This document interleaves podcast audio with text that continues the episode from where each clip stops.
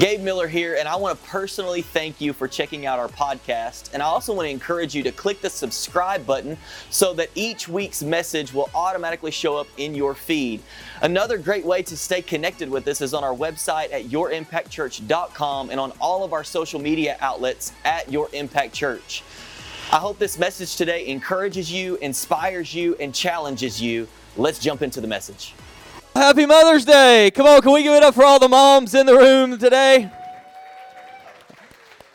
We're going to do a couple of things. We want to give away some stuff. Is it all right if we give away a few things this morning? We have our lovely assistant. Everybody say hi, Bravery.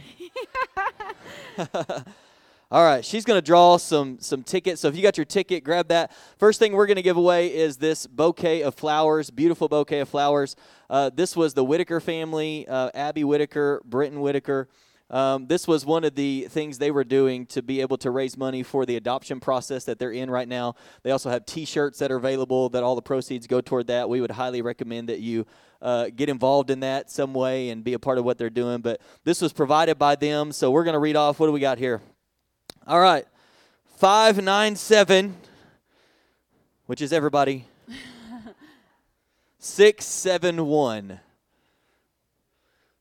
Who is it? Who is it? Ah, Yeah. Kathy.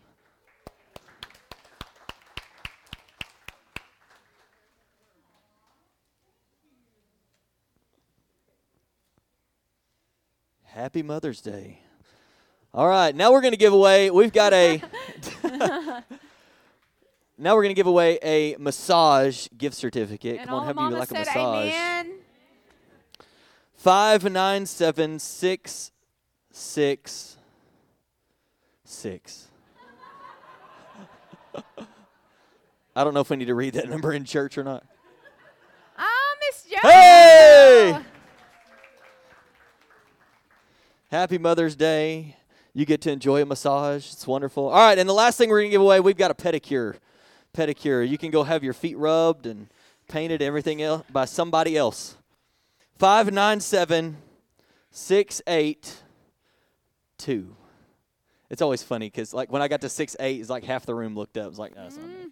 682. Is that anybody in the room? 682.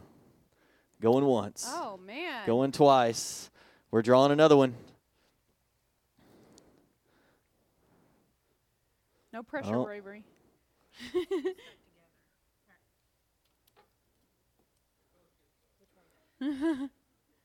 What is it? 597 677.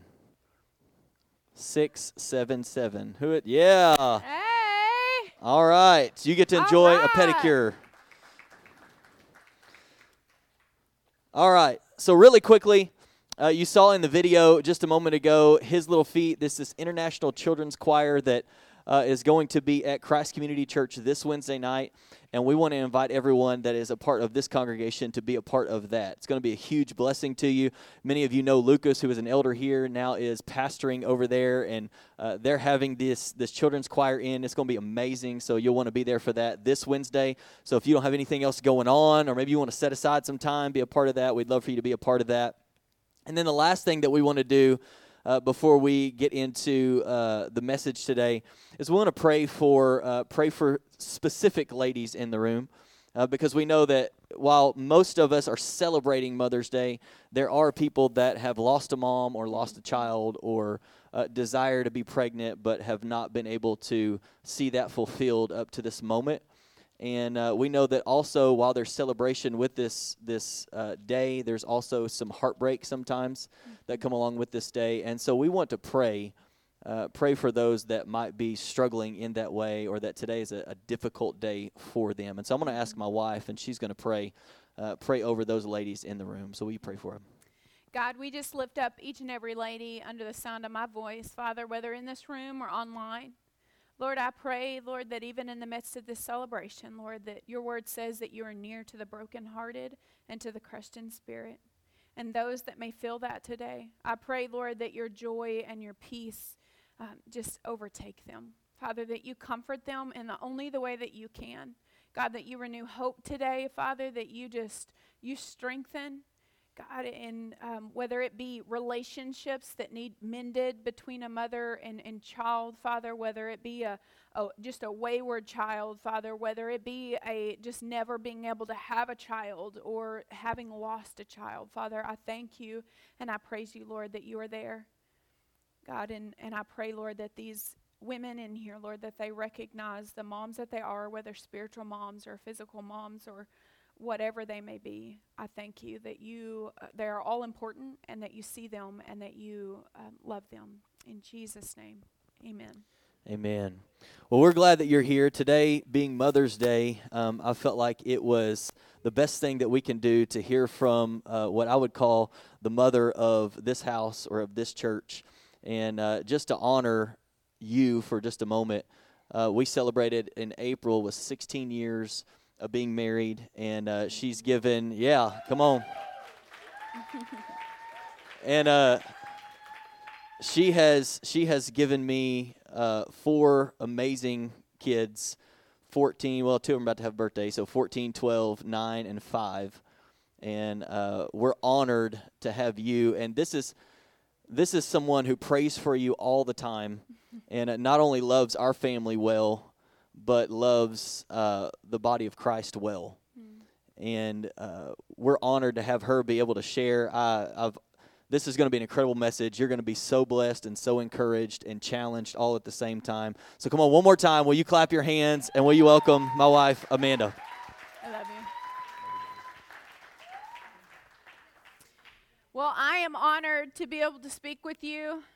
I'm going to try not to be as long winded as I was in first service, but as I told them in first service, I know that I know the Lord put something on my heart to share with you guys today. And so I want to say everything that He wants me to say, nothing more, nothing less. And so um, today I'm going to be speaking to you about let go and take hold. Let go and take hold. About a woman in the Bible that Jesus tells us to remember. But before we get into it, I have a question for you. Have you ever watched a trapeze artist? and my son, my nine year old, said, What's a trapeze artist? So, trapeze artist that swings from bar to bar. And we know that if you've seen them for any period of time, it would never be me. I'm not coordinated enough for that stuff. But in order to, they have to first take hold of a bar, let go, and take hold again in order for that to work, right? And I believe that that's the way that life is. There are things that we have to let go of so we can take hold of what God has for us. And I base this off the scripture where Paul wrote in, the, in Philippians, I press on to take hold of that for which Christ Jesus took hold of me. Let's pray. God, we thank you for today. God, I thank you for this opportunity to speak into your sons and daughters' lives. Father, I pray that you speak through me, that you have your way, that you open ears, eyes, and hearts to receive from you today. I pray, Lord, that you be glorified in all that we say and do, that you just have your way in this place. May we let go of all that you desire for us to let go of so that we can take hold of all that you have for us. In Jesus' name, amen. Amen. Well, we're going to start off in Hebrews 12. If you want to turn with me there, I'm going to read a few verses. Hebrews 12, 26 through 29. 26 through 29. His voice shook the earth at that time, but now he has promised, Yet once more I will shake not only the earth, but also the heavens. This expression, yet once more, indicates the removal of what can be shaken, that is, created things, so that what is not shaken might remain. Therefore, since we are receiving a kingdom that cannot be shaken, let us be thankful. By it we may serve God acceptably with reverence and awe, for our God is a consuming fire. I believe that we all encounter a shaking. And during that shaking, we have a choice of what we will take hold of and grab. But I think that there, because of, of the world that we live in, there are a lot of things that we can grab onto. Maybe it's relationships from years past. Maybe it's pornography. It's drugs. It's TV shopping, food, our money, whether your personal account or stocks, stressing over it. Some have run and grabbed onto busyness because breathing space, breathing and space makes you think about things you don't want to face. Life before. Like the woman we're going to be talking to talking about today. I think that honestly there are some of us in here we're comfortable sitting at tables that we should be flipping in our lives. You know, Jesus, he went into the temple and he flipped tables. And, and honestly, I think that as Christians, we have to be really careful because in this, toward the end, the enemy wants us pointing fingers at one another and going to one another and saying, I need to flip this table in your life. When we have tables in our own life, we need to flip. Things that we're getting way too comfortable with that the Lord's wanting us to rid of to help us. Because anything that we choose to grab onto and lean into that isn't Christ when we are stressed, sad, fearful, it's hindering our walk, our ability to fully follow. If you missed the message last week, Gabriel talked about our, our need to follow the Lord and how we do that. And I highly encourage you do you go back and listen to that if you missed it. But I really believe that this goes hand in hand in order to follow, fully follow. We have to let go of some things, even sometimes good things in our life that the Lord's asking us to, so that we can take hold of all that He has for us. And Hebrews 12 was talking about shaking some things. He says, Yet once more, I will shake not only the earth, but also the heavens, shaking these things that need to be shaken. And I thought about if you've been part of Impact any period of time, you know I say it. I'm a visual learner, so I like to show visuals. And I thought about even with a snow globe, and when this snow globe, it's a bear in the middle of it that we got from Colorado, but when you begin to shake it, all the things that are on the bottom come up. And I believe that the Lord allows shaking in our lives so that the things that are in there that don't need to be, as John would say, that need to be pruned away, He can shake. But I think that a lot of times we're holding on to things the Lord's trying to shake away. We're clinging to that relationship that you know you need to let go of. You're clinging and hiding to that sin at night that you think no one knows about, but you know He sees and He knows, and He's been working on your heart. You're clinging to that grief and that unforgiveness, that bitterness, because it's so much easier than moving on and letting it go. Sometimes it can just be holding on to comfort. But God hasn't called us to be comfortable, He's called us to be effective. I know sometimes it can be something toxic in our life, yet we hold on to it because we know it. We know what to expect. We hold on to that unforgiveness. We hold on to that old way of thinking. We hold on to the blaming the people or that person from our past that they're the reason why I hate this day. And it may even be God at this point in your life that you're just like, I'm not a fan anymore. I don't believe anymore. I show up, but I don't have relationship anymore because I feel like he forgot about me. He didn't answer me. And I get that. I've been there. I've been there mad at him. But I really believe today that God wants to help heal hearts and help you let go of some things that you're clinging to that you think you're able to be who you're meant to be, but you're not at all who He's called you to be because you're holding on to things He's wanting you to let go of. He's not trying to knock you off balance. He's not trying to hurt you. He's trying to help you. The shaking in our lives, it's necessary to build a deeper foundation, to help us become who He's called us to be. Some of us in here, He may just be trying to shake religion off and help us to take hold of relationship with Him more. Because the reality is, you come in here every Sunday and you sit here, but you never open the Word during the week. You never speak a word to Him. You never listen to His whispers. And He desires so much more than just this ritual of church. And don't get me wrong, it's necessary, it's, it's needed. Hebrews tells us don't fors- forsake the gathering of the saints for a reason. But it isn't, it doesn't make your relationship. That's on you. That's your personal, your personal thing. There was a lady in the Bible that was doing the same thing. She was trying to hold on to something God was trying to rid of in her life. Instead of being salt in the world in our future, we become a pillar of salt and stuck in our past, just like her. scripture speaks of her in Genesis, but this one scripture I want to focus on for a moment. Lot's wife, she misplaced longing. Her misplaced longing caused her to linger where she was meant to not look back. She was torn between where she was going and where she was leaving.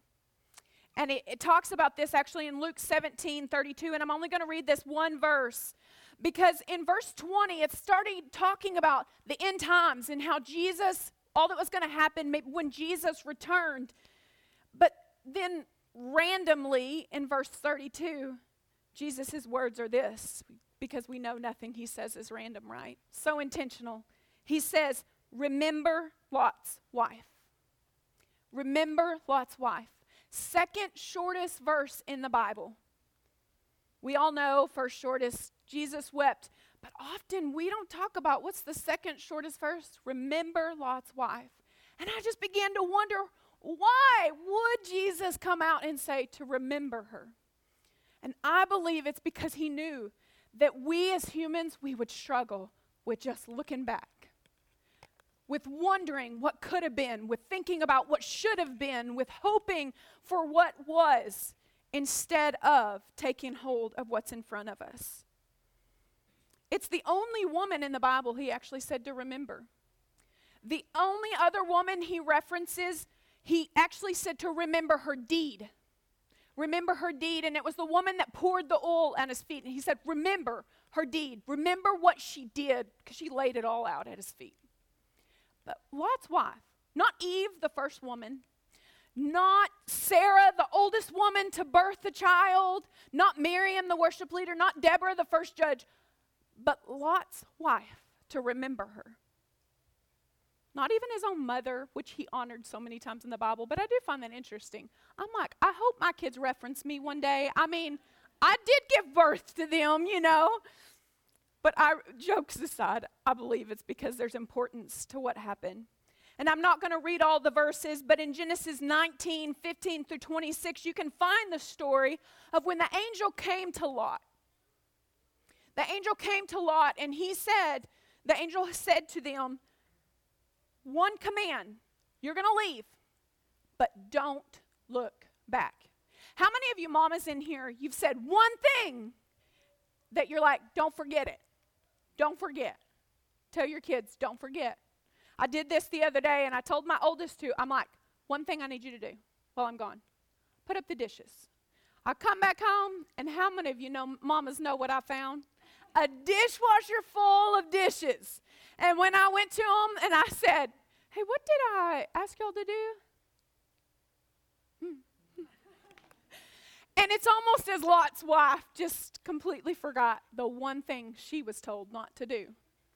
Don't look back. But I don't think she forgot. I think that she, like all of us, could relate she lingered and she longed. Scripture doesn't say what she longed for. It may have been relationships, friends that were there. I've been there where you leave a season of your life and you know the Lord's calling you, but you hate to leave those that are behind. You you long for whatever it may be that was there and I don't know, maybe it was just the memories. I mean, we we've sold a house and you have the memories of bringing your children home. Maybe that's all it was for. I don't know. But she found herself turned into a pillar of salt. They were warned. And, and that's why I have this here because I believe that if, if you've been on a farm or anything of sorts, you know what this is. This is just a visual to help you see just this is a, a block of salt, which I will have no purpose for after this message, and we'll give it to somebody that can make good use of it. But scripture tells us to be people that are salt of the world. And I find it interesting of all the things that Lot's wife was turned into, it's the thing that we're told to be in the world. She was turned into salt, a solid mass of salt, a pillar of salt. There's actually some like studies that they've done that they think they know where she was, that there's actually like a form of stone. It's not proven. I just found it interesting. It's in the desert of Sodom, right on Mount Sodom. But we're all called to be salt of the earth, and we can't do this in the earth, in our marriage, with our kids, in the church, in our workplace. When we've allowed ourselves to become this. And I think that there are some of us, we're like this in every way. We don't even feel like ourselves anymore. We're going through the motions. Some of us, maybe it's just one area, and you know this is you. I've been there. I've been there stuck in being a pillar of salt in some way or another. But the good news is, is that we don't have to be like Lot's wife and stay there. We don't have to stay stuck in a solid mass. We can allow the Lord to do a work. We don't have to stay stuck in pain. We don't have to stay stuck in depression, offense, bitterness, unforgiveness. And I know personally that this day it can be that it, it, it, can be a place of pain because you long so deeply to have a child or you never had a child and you've had to release that dream and you're you're past it that that your mom was not a mom and you were the mom. So this stage is frankly it just sucks altogether and you're not a fan. For different reasons or another i get it. And i'm sorry. But i hope today that you can allow the Lord to show you maybe some areas of your life that you've allowed yourself to become a pillar of salt. And He wants to help you sprinkle and be salt again. Maybe you're stuck in a year that you remember the exact day, the hour, the moment. I remember being stuck on the day, March 31st. It was when our first baby was due. And every year I remember the day, but it hurts a lot less. But I remember being stuck on it.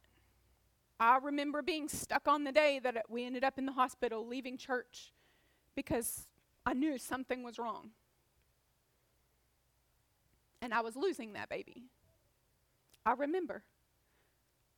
And I had a choice, and I'm not going to lie, I was this for a little while. I was mad at God walk around seeing other moms pregnant. And I just longed to be a mom. And now I didn't even know if I could handle it again because I didn't know if I could handle the heartbreak. But God. But God.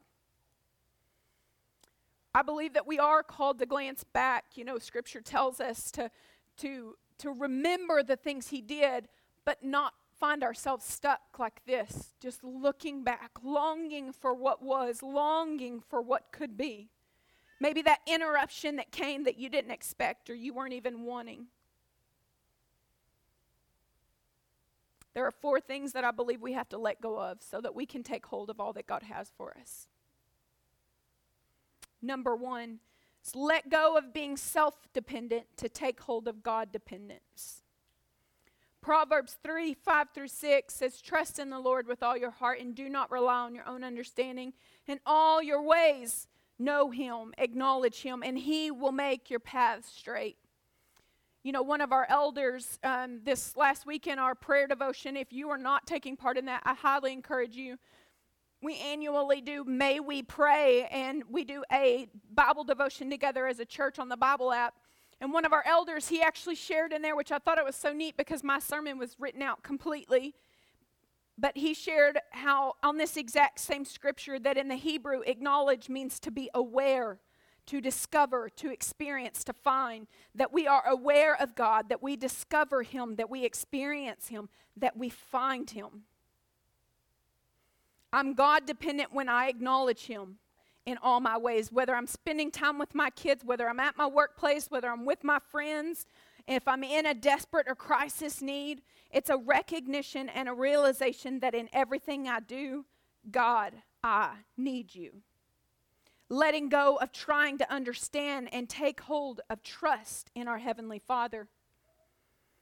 And it's something that I think as humans we can all relate with, but some of you may have heard some of these stories, but for the sake of those that maybe haven't, um, you know, I, I will share what our family is walking through, what I have walked through at times, and here's why I do. I don't want your pity, but what I do want is I want you to never feel like Elijah when he sat in the cave and he said, Am I the only one? That if anything, you hear me and you watch me and you see that you are not the only one And our stories may differ to a point, but I can guarantee you there's someone in the room that could save Me too. That has thought the thoughts that you have thought, that have cried the tears for the same reason. You've heard great testimonies from our family. I'm so incredibly thankful. My dad was here at first service. His dad is still like recovering and getting better, but we've walked through moments that it didn't end that way. I watched two grandparents suffer and die from cancer. And I will never understand. Never. And I was stuck there mad because, man, I was believing for healing here on earth. And I know that they received healing in heaven. And as I tell my kids often, even with their granddad, I say, he's dancing and singing the bass line away. I know he is. But it didn't change the heartache that met us here on earth, the prayers that didn't come the way I thought that they would. Why did I have to struggle with depression the way I did? A few years back, I shared one of the hardest messages I've ever shared. I walked through a season of depression and suicidal thoughts. And I remember thinking, how can someone that's supposed to be a pastor's wife and supposed has these healthy four kids, so much to be thankful for, yet struggling to get up off the couch? not up for facing the day, and I don't even think I could make it to tomorrow to be told that it's going to be okay. And I really wasn't sure if it was going to be. But thank God, with help, with Tom, with the love of my husband, with the love of my family, with the love of my church family, with some counseling, with medicine for a season. And please do not email me about your disagreement with medicine. That's between each and every person. I was able to see the other side. Why would we have to lose a child? I already mentioned it. We lost our first child. I don't know. We fostered for a season and we were told the whole time we were going to adopt, going to be able to adopt her. It was a shoo-in thing. And then it all got ripped out from under us. And I'm not going to lie, I was a pillar of salt stuck in that waiting room when the caseworker came out and said, I'm sorry, it's a no. And I was stuck with a crushed spirit and weeping to my husband said, Was it because God didn't think I was going to be the mom she needed? And we all know that was a lie from the enemy, but I had a choice to stay and be this or let Him take me back right here. And it's the same with you. And maybe you don't find yourself in a heartache today. I'm so thankful. But the reality is, you will find yourself there at times. Maybe today your letting go looks so different. It's just letting go of the plans that you thought you and the Lord had, and they just totally flipped. Maybe it's letting go of the child that you're, you you want to be able to help, and nothing's helping, or that you don't even speak anymore. It's letting go of, of the dream. But here's the difference that I believe we let go of the dream, we hold on to Him, knowing that He knows the desires of our heart. We don't let go of the hope of the desires that He's placed in our heart. We don't let go of Him. And I'm not going to lie, I found myself in moments of just letting go of Him of going through the motions, being so angry, I didn't even feel like myself, smiling on the outside, but broken on the inside and pissed at the world and everyone. Yet God met me right there. And it reminded me of the story in John 5 when Jesus, he went to the man that had been laying there Scripture says he had been lame for 38 years. But he found himself by the pool. And here's what I know this man was surrounded by a bunch of broken people. Yet Jesus came to him and he said, Do you want to get well? Do you want to get well? And this man responded with all these things, but I no one will help me in this and that. I think stuck, focused on looking back at the last 38 years. I mean, who wouldn't be? You've not been able to use your legs at all. Yet he found himself talking to Jesus, and it, scripture says he interrupted him and asked him again, Do you want to get well? And we all know how this story ends. But I believe that in the same way that Jesus met the lame man, he wants to meet you today. And he's asking you, Do you want to get well? Are you tired of being stuck in shame? Are you tired of being stuck in grief and unforgiveness and bitterness? Are you tired of being stuck in fear and not being obedient to what the Lord has asked of you because of all your reasons? Are you tired of being mad? That maybe if the things I said, you know, some of you may have been bothered by my language and the word I use. We don't use it in our home. My kids are not allowed to. I will probably hear about that at home because they're sitting right here. but at the same time, that you could relate. Maybe some of you in here are like, oh my goodness, what church am I coming to that the pastor's wife, this is all the things. It is all the things because I'm a human just like you. And if I can't stand here and tell you the broken pieces of me, I can't expect you to show up in a grow group and be willing to show, share the broken pieces of you. And we need that. We need that. This lame man found himself surrounded by people that were broken, and they all believed that the pool was the thing. It was what was going to make them well. It was what was going to change everything. Yet we all know that wasn't the answer. Psalm 130, verse 5 in the Passion Translation says, This is why I wait upon you, expecting your breakthrough, for your word brings me hope. I believe that sometimes God will wait for the expiration of your expectation so he can manifest his glorification. How many of you know? I think that this man, this lame man, as he laid there, there was a time when he tried man, he'd muster, I don't know, army cross, something. If you've seen The Chosen, you see the picture they paint of it. Who knows? But then eventually, after time and time again of being trampled on, he quit even trying to get to the pool. And some of you can relate to that. You felt trampled on. You feel like you've tried. You, you feel like you've given Jesus another chance, but it's just not working. You feel like you've hoped again for it. And, and that, that expiration, you feel it. That's all you feel is the expiration. I remember almost four years of waiting for a house to sell when we moved here, contract after contract falling through. And I'm like, Lord, we obeyed you. I know we're supposed to be here. Yet, contract after contract falling through, the expiration of my timing of the house selling, and yet God was working it all out. And He was being glorified and did a work in me, did a sure shaking in me that I didn't like, but that grew me in such a great way. We all know that just like I shared, yes, I am the pastor's wife that has struggled had a season of struggling with depression and suicide. And I'm not going to lie, not the suicidal thoughts, but even fighting at times and seasons of struggling with depression. That even with the health issues, I don't get it.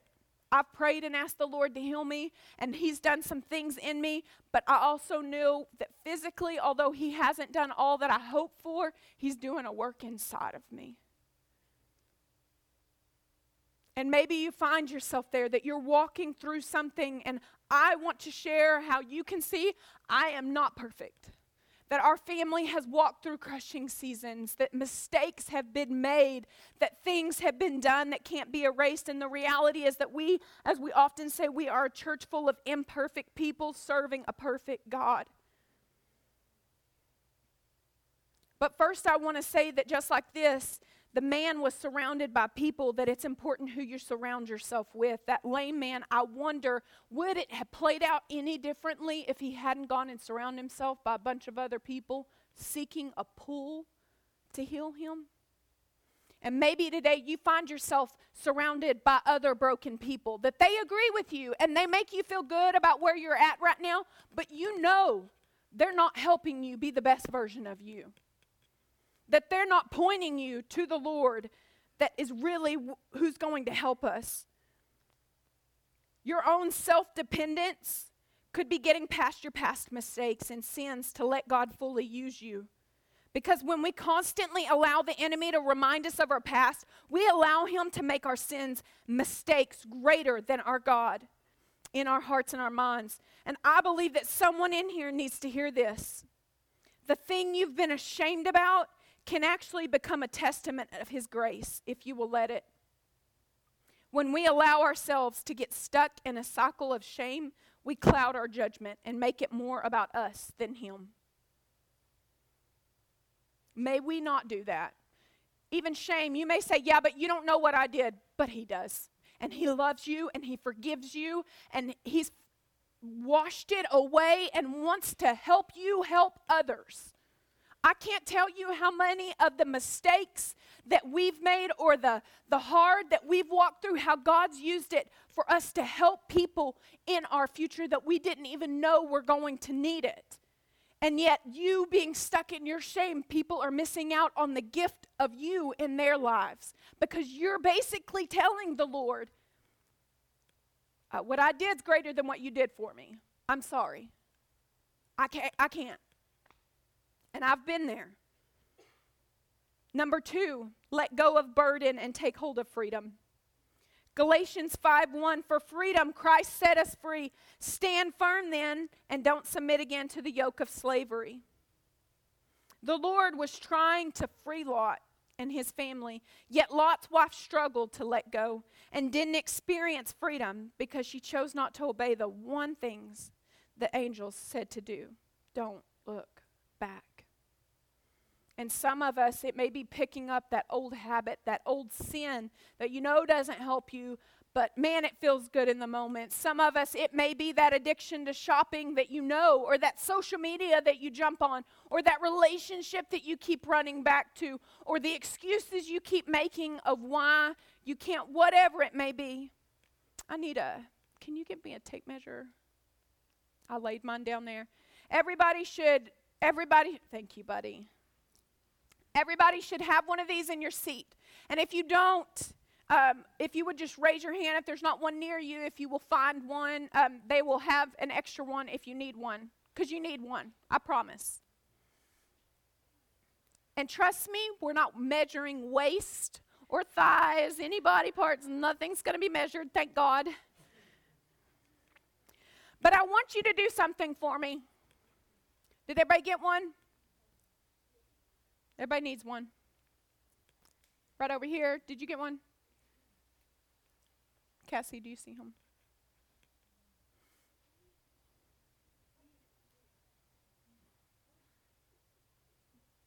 Right here, Stephen. Thank you. So I want you to take your finger and I want you to place it on your age. Ah! I love it. Even in first service, you could hear. I told them, I said, listen for the people making noises. Now, these are the older people in the room, and make friends with them. Because this is what I said. I told them in the first service, and I'm going to tell you again. If you don't have a friend that is older than you, a mentor in your life that is more seasoned than you, that's gone further than you, you need to get one. Because you are missing out. They have wisdom to give that you don't have. It's great to have friends that are walking alongside you that are in the same seasons, but you need men, women. If you're a woman, find you another woman. If you're a man, find you another man that are further down the tape than you because they can help you. I'm so thankful for the women in my life that are like that. But take your finger, put it on your age. What I believe is that maybe you find yourself, and this to my right is the part that I've already done, the part that's gone, the part I can't change, the part that's full of heartache, the part that's full of sweet memories. And I can cling to when my kids were tiny back in this time. I can, I can cling to the pain of the past, or I can take it and I can focus on this part. The part that God still has for me the part that I have left. And if I'm busy focused on this, I'm not catching the moments He's got for me on this. I'm missing it because these are quickly fleeting. Scripture in James tells us that life is but a vapor. And it is. One thing that this season with our dads has taught us is that you don't know what tomorrow holds. And thank God they're both still walking on this earth. But we knew with both of them, we were so close to losing them. And you don't get those moments back where moments of, was I a good daughter? Was I a good son? What, what could I have done differently? We should have spent more time together. You know, his family, they live six hours from here, so it's not easy to go see them. And we find ourselves making more phone calls now. And because life is but a vapor. And we know that even though this may seem pretty long, it will quickly flee. But I think that so often the enemy keeps pulling us back into this with condemnation of who we once were or what we did. But you've got to know that you are now a child of God. Don't let the enemy trick you back into old ways or old habits or old ways of thinking. You, my friend, each of you, you are no fool. You are wise to the schemes of the enemy. You have the Spirit of God on the inside of you. The enemy comes to steal, kill, and destroy. But Jesus said he comes that you may have life and have it to the full. And I believe that some of you, maybe in here, you say, Well, that's great and all. I like your little thing. Maybe some of you, you literally, you need to just cut this part off of where you've been because you need it to just fall away and keep the other part and thank the Lord for what you have left. Breathe the breath He's given you, the gift of today, and don't waste it. Don't waste it being mad. Don't waste it being in grief. And please don't misunderstand me. You have to grieve. Forgiveness is a process. I get that. I have been in counseling for it. I, I know but at the same time that we don't stay stuck in it because when we stay stuck in it, we become a mess that is not pliable in the hands of the Lord. And the reality is is that we will all die. We cut this off. I had some some lovely people cut this off at 100 and no, I'm not declaring that you will die at 100. That's totally in the Lord's hands. But the reality is we will all die someday. We all know that. But we all get to choose whether we'll fully live or not. And you're not fully living if you're living it angry or, or grieving, still stuck in that place. Number three, let go of distraction and take hold of direction. Ephesians 2:10 says for we are his workmanship created in Christ Jesus for good works which God prepared ahead of time for us to do. Hadley showed me something a, a, couple of weeks ago, and I have no intention of paying her. Because you guys know that her dad agreed, their dad agreed that we would pay them when we mentioned them, but I said, I'm not paying you for this. She brought it to me, and I was like, I'm adding this to my message. I'm not paying you. I'm, I'm not paying her. She, she's not getting paid this time. but God, it says this God is preparing me for what He has prepared for me. The reality is, is God has already prepared the way. He's just preparing you. And we don't like the preparing part. I didn't like the preparing part when we waited for the house to sell, when we waited for our, our first baby to be born, when we when we waited for when I waited for the grief of my grandpa passing, when I waited for the grief of losing Abby and, and her moving away but He was preparing me. But we get to choose not to get distracted along the way. And I think that we as humans and all that's available in our world today will easily get distracted by Netflix or social media or that relationship that we know isn't right or the next best thing that we could find on Amazon. Let's not be people that get distracted by a season that we miss the purpose I'm not going to lie, I've been distracted at times with the difficulty of the season this last year for our family. More focused on the difficulty and the heart of it. May we not be distracted by what others think. Man, have I been guilty of that? Because the reality is is that trying to control what others think of us is killing the compassion inside of us. And when I was thinking about this part about being distracted, I was reminded of the scripture in Luke 24 where Cleopas and this, um, this unknown companion that was walking with him, they were traveling on the road to Emmaus. But how many of you know where they were headed? They were headed back to where they came from. They were headed back to where they came from because they had hoped Jesus would redeem Israel, and he didn't. So time's up, they're headed back.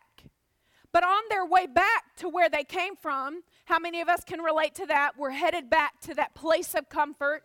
We're headed back to that thing we know, to that old relationship, to that habit, to social media, as if that's going to help. It does not. they missed what was right in front of them because on the road, they actually came to Jesus and they didn't even know it because they were distracted going back to where they came from. And I think that that's us a lot of times. We're like Lot's wife, we're distracted, looking back, turned into a pillar of salt, missing Jesus right in front of us. Maybe you had hoped that marriage was going to make it. You had hoped that person wasn't going to die. You had hoped that friend didn't betray you, that business didn't fail. Hey, let's be honest that that person actually sitting across the sanctuary didn't hurt your feelings because who would do that? A lot of times the church hurt actually hurts more than a lot of other when we're all a bunch of broken people trying to love Jesus and we're going to hurt each other at times. But we get stuck there that we miss the presence of God. If we spend too much time looking down, looking back, scrolling, we will lose hope. And the enemy knows his time is short. Scripture tells us that in the end, people's hearts will grow cold. And I'm not going to lie, I have found myself in moments after time that I've told my husband, my heart's cold. And I was just letting the enemy toy with me and, and play with me and, and doing exactly what he wanted because he wants our hearts to grow cold. He wants us to be people that aren't compassionate, that we don't see the needs of those around us, that we think we're the only one, that we're stuck in bitterness, that we think we know the right way, that we, whatever, that we're stuck in the unanswered prayer, whatever it may be that we lose sight of the purpose. Maybe you're distracted simply being in a season of parenting little ones or teenagers. Come on, somebody.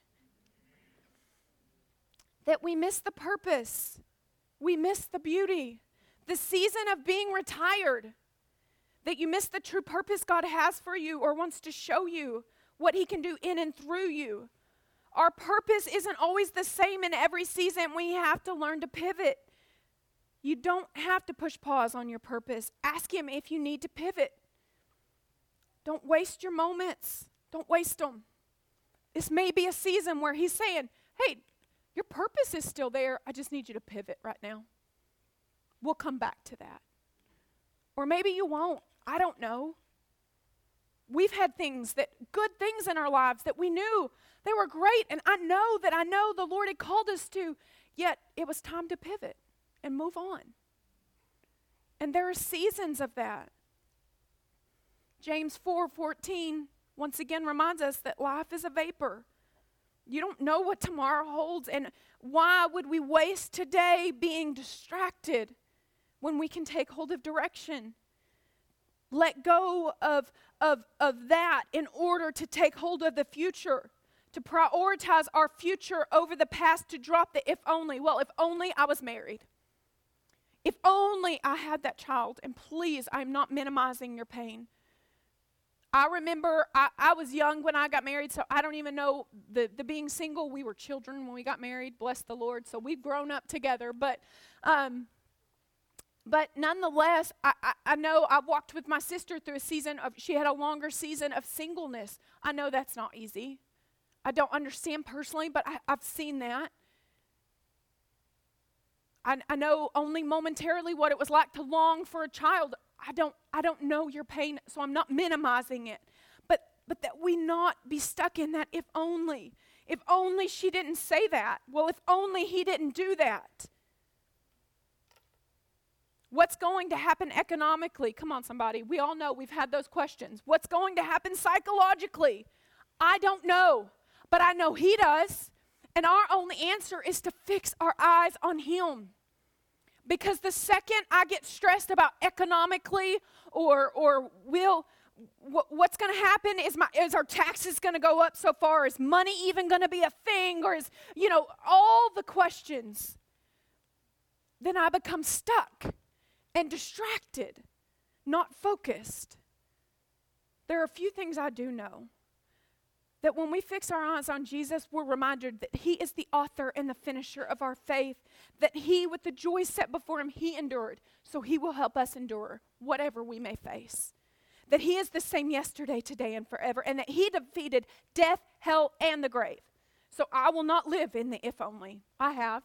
I've had my moments, I've had my seasons, long seasons, seasons where I've said to, to friends, this season is like a never ending season. That hard thing after hard thing. Moments of saying, I feel like I'm drowning and I can't breathe.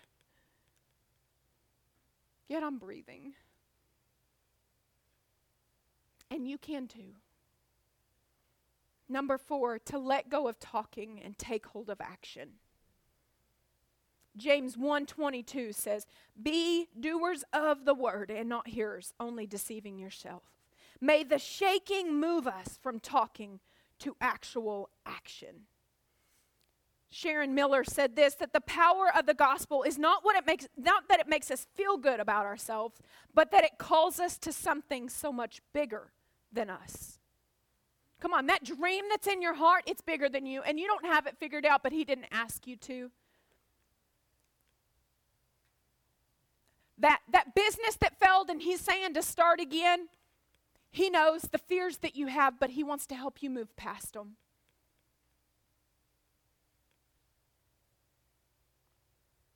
We as humans, we're really good about even posting what needs to be done or the need to make different to make a difference rather than truly trying to take action and please don't understand me because you this impact church is an incredible church family that every time when a need has been presented that there are so many people that come forward and whether physical needs or or being just a person to listen and hug you're so great at it but I think that it's always something that we can evaluate. Am I being a person that just simply talks about it or is acting on it? That we stop being people that just simply say, I'll pray for you, but we stop in the moment and actually pray with them. Or we pick up the phone and pray over them. That we move from posting, oh, there's a need, but if you could deliver the groceries yourself, that you would be the one to do that. That you would pay for the person in front of you because you heard the whisper, and as crazy as you think you may seem, that it's just what they needed today that you would pay for the person's meal at the restaurant, even though you know your bill. The Lord already has it all, anyways. But that you would listen to the whisper, that you would give away the thing that you could sell, because, I mean, it's always nice to get that extra 300, that 50, that whatever, but you know He's told you to give that away instead of just sell it because someone has a need. I found it interesting that when I was studying in Ezekiel 16, verse 49, this is actually talking about Sodom. And, and so much of when you hear this story talked about sexual immorality of the people, is what was pointed out, and, and why the land was destroyed. But actually, in Ezekiel, it points out some other things that they were struggling with. It says, Now this was the iniquity of your sister Sodom. She and her daughters had pride. Come on, somebody. There ain't a one of us in here that hadn't struggled with that. Plenty of food, comfortable security, but they didn't support the poor and needy. The sin wasn't just the sexual immorality, the sin was the pride. The, the living in comfort, the, the excess of food, not sharing the extra you may have, or, I mean, let's get real in here, maybe going to food for comfort. I've been guilty of it instead of the Lord. But it's time we move from talking to real action, that we quit having conversations about that person, that we know that loves God or once come to church or or whatever, and all in the name of Jesus, we come to someone in concern when we haven't even spoken a prayer to the Lord for them. I know I'm getting up in your business today, but let's be honest, I've been guilty of the same thing when scripture clearly states that gossiping is a sin and instead of having a conversation about somebody you could actually go to them and actually make a change and i'm not talking about saying hey you're totally wrong you need to get this right brian no i'm talking about man i care about you And I don't recommend you going to a man. He just was right here. But if you're a female, go to a female. Let let the men go to the men. But hey, Erica, I see are you okay? I see you're struggling. That we be people that meet them where they were at. Come on, Jesus did that all the time. Met the people where they were at. Not with pointed fingers, speaking truth, but doing it in love. And sometimes I think that we can be real quick to say, Well, I'm speaking truth, but where's the love? Because your finger's pointing, but our hearts aren't showing that we really care about people. And the fact that people are going to hell. Come on, people are stuck today, and they don't have to be. I've been one of those people sitting in this sanctuary, stuck. And if it weren't for people that came and said, I'm here I'm sorry. I love you. You don't have to stay this way. I don't know where I would be. You don't have to stay stuck. And if we're people that simply slip in in the back of the sanctuary, slip into our chairs, and slip out, not getting in community,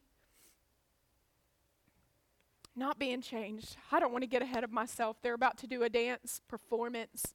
And I want you to watch. And whether it be the lyrics, whether it be the, the things that they do, I hope you see what he wants you to see that the people around you matter, that seeking the Lord matters. That you today, I hope that you see you don't have to give up on Jesus. And maybe today you have, but you can hope again. You don't have to give up on the people around you. You can lift your eyes. You don't have to stay stuck where you're at, angry at the world or, or at that one person, hating this holiday. You can move on. I want you to watch this. Your community matters. This is why we preach grow groups so much because you need people that will point you back to Jesus. I found myself, I have found myself, and you have found yourself in hard seasons. And it's easy to surround ourselves with people that simply agree with us, but we need people that will point us to where it truly matters. The key to moving forward is letting go. Not letting go of God, but letting go of everything else the self dependence, the burdens, the distractions, and the talking. May we not be just talkers. May we be doers. That James 4:17 tells us that that to know what you ought to do and not do it, it's a sin.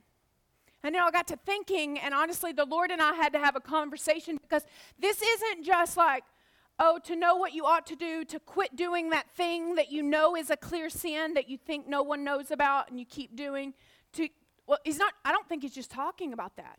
I think it's when you know what the Lord's asked of you and you're just choosing not to do it. And you all know, like, I've had my things I make excuses for. I let my insecurities do the talking. I let my excuses pave the way instead of being obedient. And not being obedient to Him is a sin. Will you stand with me? We cannot grab hold of our future if we're clinging to our past. Isaiah 43 19 tells, tells us, I am about to do something new. Even now it is coming. Do you not see it? Indeed, I will make a way in the wilderness, rivers in the desert.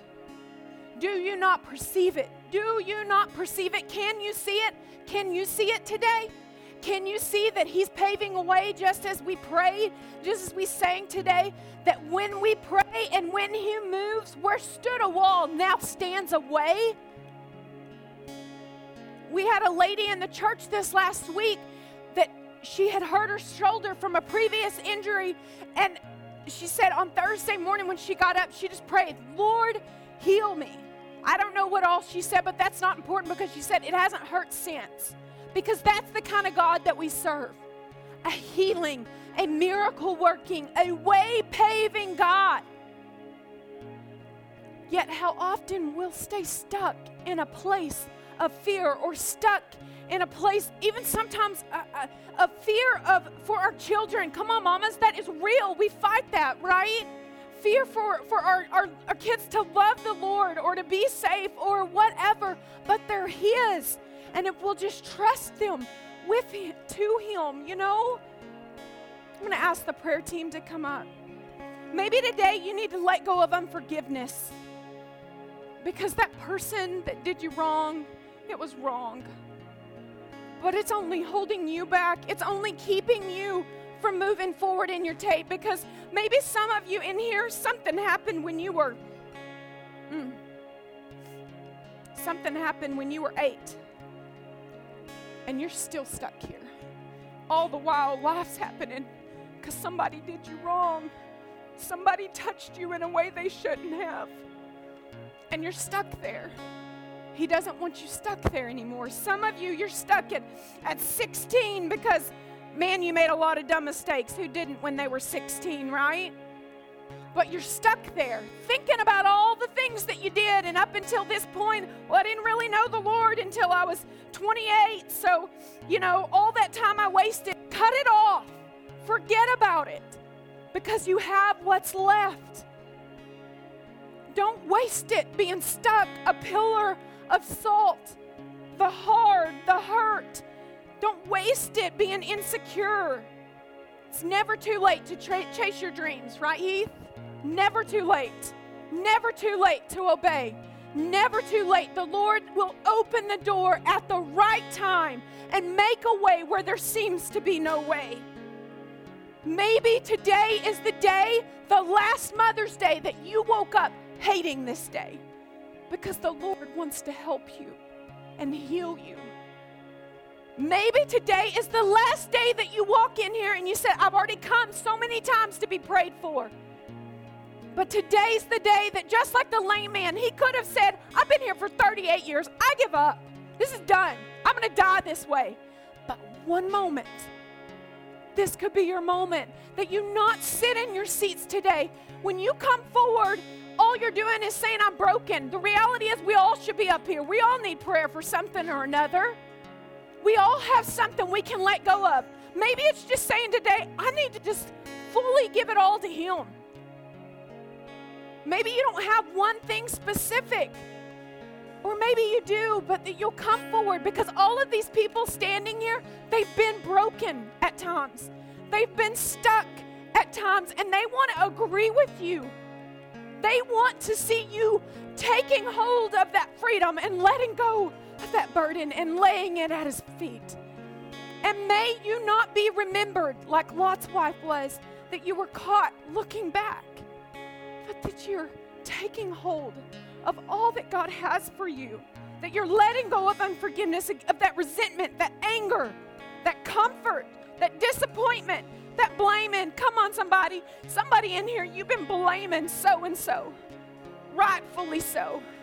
But your blaming's not hurting anybody else but you, and you blaming them's not helping you move forward. It's not helping you be who you're called to be. You're hurting and you need healed. Somebody in here, you've been operating in so much shame, and the and the Lord's just loving sitting there saying, I've forgiven that. Can you let that go? I want to help you help others, but you can't help others if you're stuck in shame. If you're stuck in fear, if you're refusing to obey what He's asked you to do, to lay down what He's asked you to lay down, may we let go and take hold of all that He has for us. You bow your head with me. Father, I thank you right now. In Jesus' name, I thank you for each and every person under the sound of my voice. I pray right now in Jesus' name a boldness a sickening, a sick and tired of being sick and tired, a sick and tired of playing the blame game, a sick and tired of making excuses anymore, a sick and tired of being stuck in grief or stuck in resentment or stuck in unforgiveness or mad about what happened. Someone in here, you're just mad about what happened to your loved one. I've been there. Man, I've been there mad and sad because they didn't deserve that watching them suffer or watching them go through things that we just don't understand. But you can't help them if you're stuck being mad for them. They have the grace to walk through it, not you. Father, I lift up each and every person to you and wherever they land, even if it wasn't something I named. God, that they will release it to you, they will let go so they can take hold of all that you have for them. Let go so you can take hold.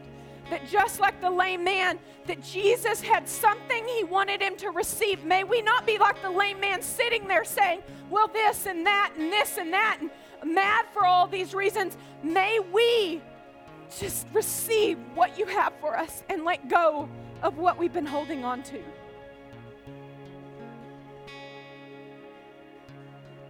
May we be God dependent.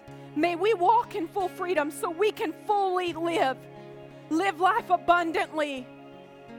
Some of us in here, we don't even know what that's like because we've been walking, we've been stumbling, we've been zombified walking, doing the day in and day out. And I just feel the Spirit just saying that is not what He has for you. That you say you've been doing it, you've been being you, you're doing you. But the Lord said, This isn't you. This is the hard pillar salt version of you. That He has something better for you freedom, direction, action. He loves you and He's calling you. As we sing this last song, I encourage you. I know that it's hard. I have literally vomited vulnerability up here, but I've had those moments where I had to first privately say, This is where I'm at. And I was terrified. What are these people going to think of me? I literally stood on the porch and looked this person in the eyes. One of the first people I told that I thought I might want to kill myself. Mortified of what she was going to go home and think. Show nothing but love, kindness, met with a hug. And I guarantee you, you're afraid you're going to be met with judgment. But there have been many others that have met me in other seasons that have loved me just the same. And I will tell you, like I tell many, what you're afraid people will judge you for, they'll love you for, love you even more for your willingness just to be open and honest. We are all broken people, all of us in need of a Savior. And even when we love Him, that doesn't change that we are broken, seeking a perfect Father. And He will help us, He will empower us. So I pray you don't leave this room, that you lay it down. Whether you come personally and don't even have somebody pray with you, or you come hold hands with somebody, you come say, and you lay it out there and let it go so you can take hold today. I love that God's word is living and it's moving and it changes, you know, multiple times. Whenever we read it, it, cha- it can change what it means to you. During the second service, you know, I've been here for the first, during the second service, that it hit me different whenever you said that Jesus interrupted the man who was lame. The man who was lame was trying to say, but what about that? I've tried that, you know, and Jesus interrupted him I don't want to be like those people who are on their way back and totally miss Jesus because they weren't paying attention. I want to let Jesus interrupt me. And I feel like he was wanting to tell someone here let Jesus interrupt you. Let him step in and totally crash your plans, interrupt you, and change what you're doing because you're paying attention and you're allowing him to interrupt your plans.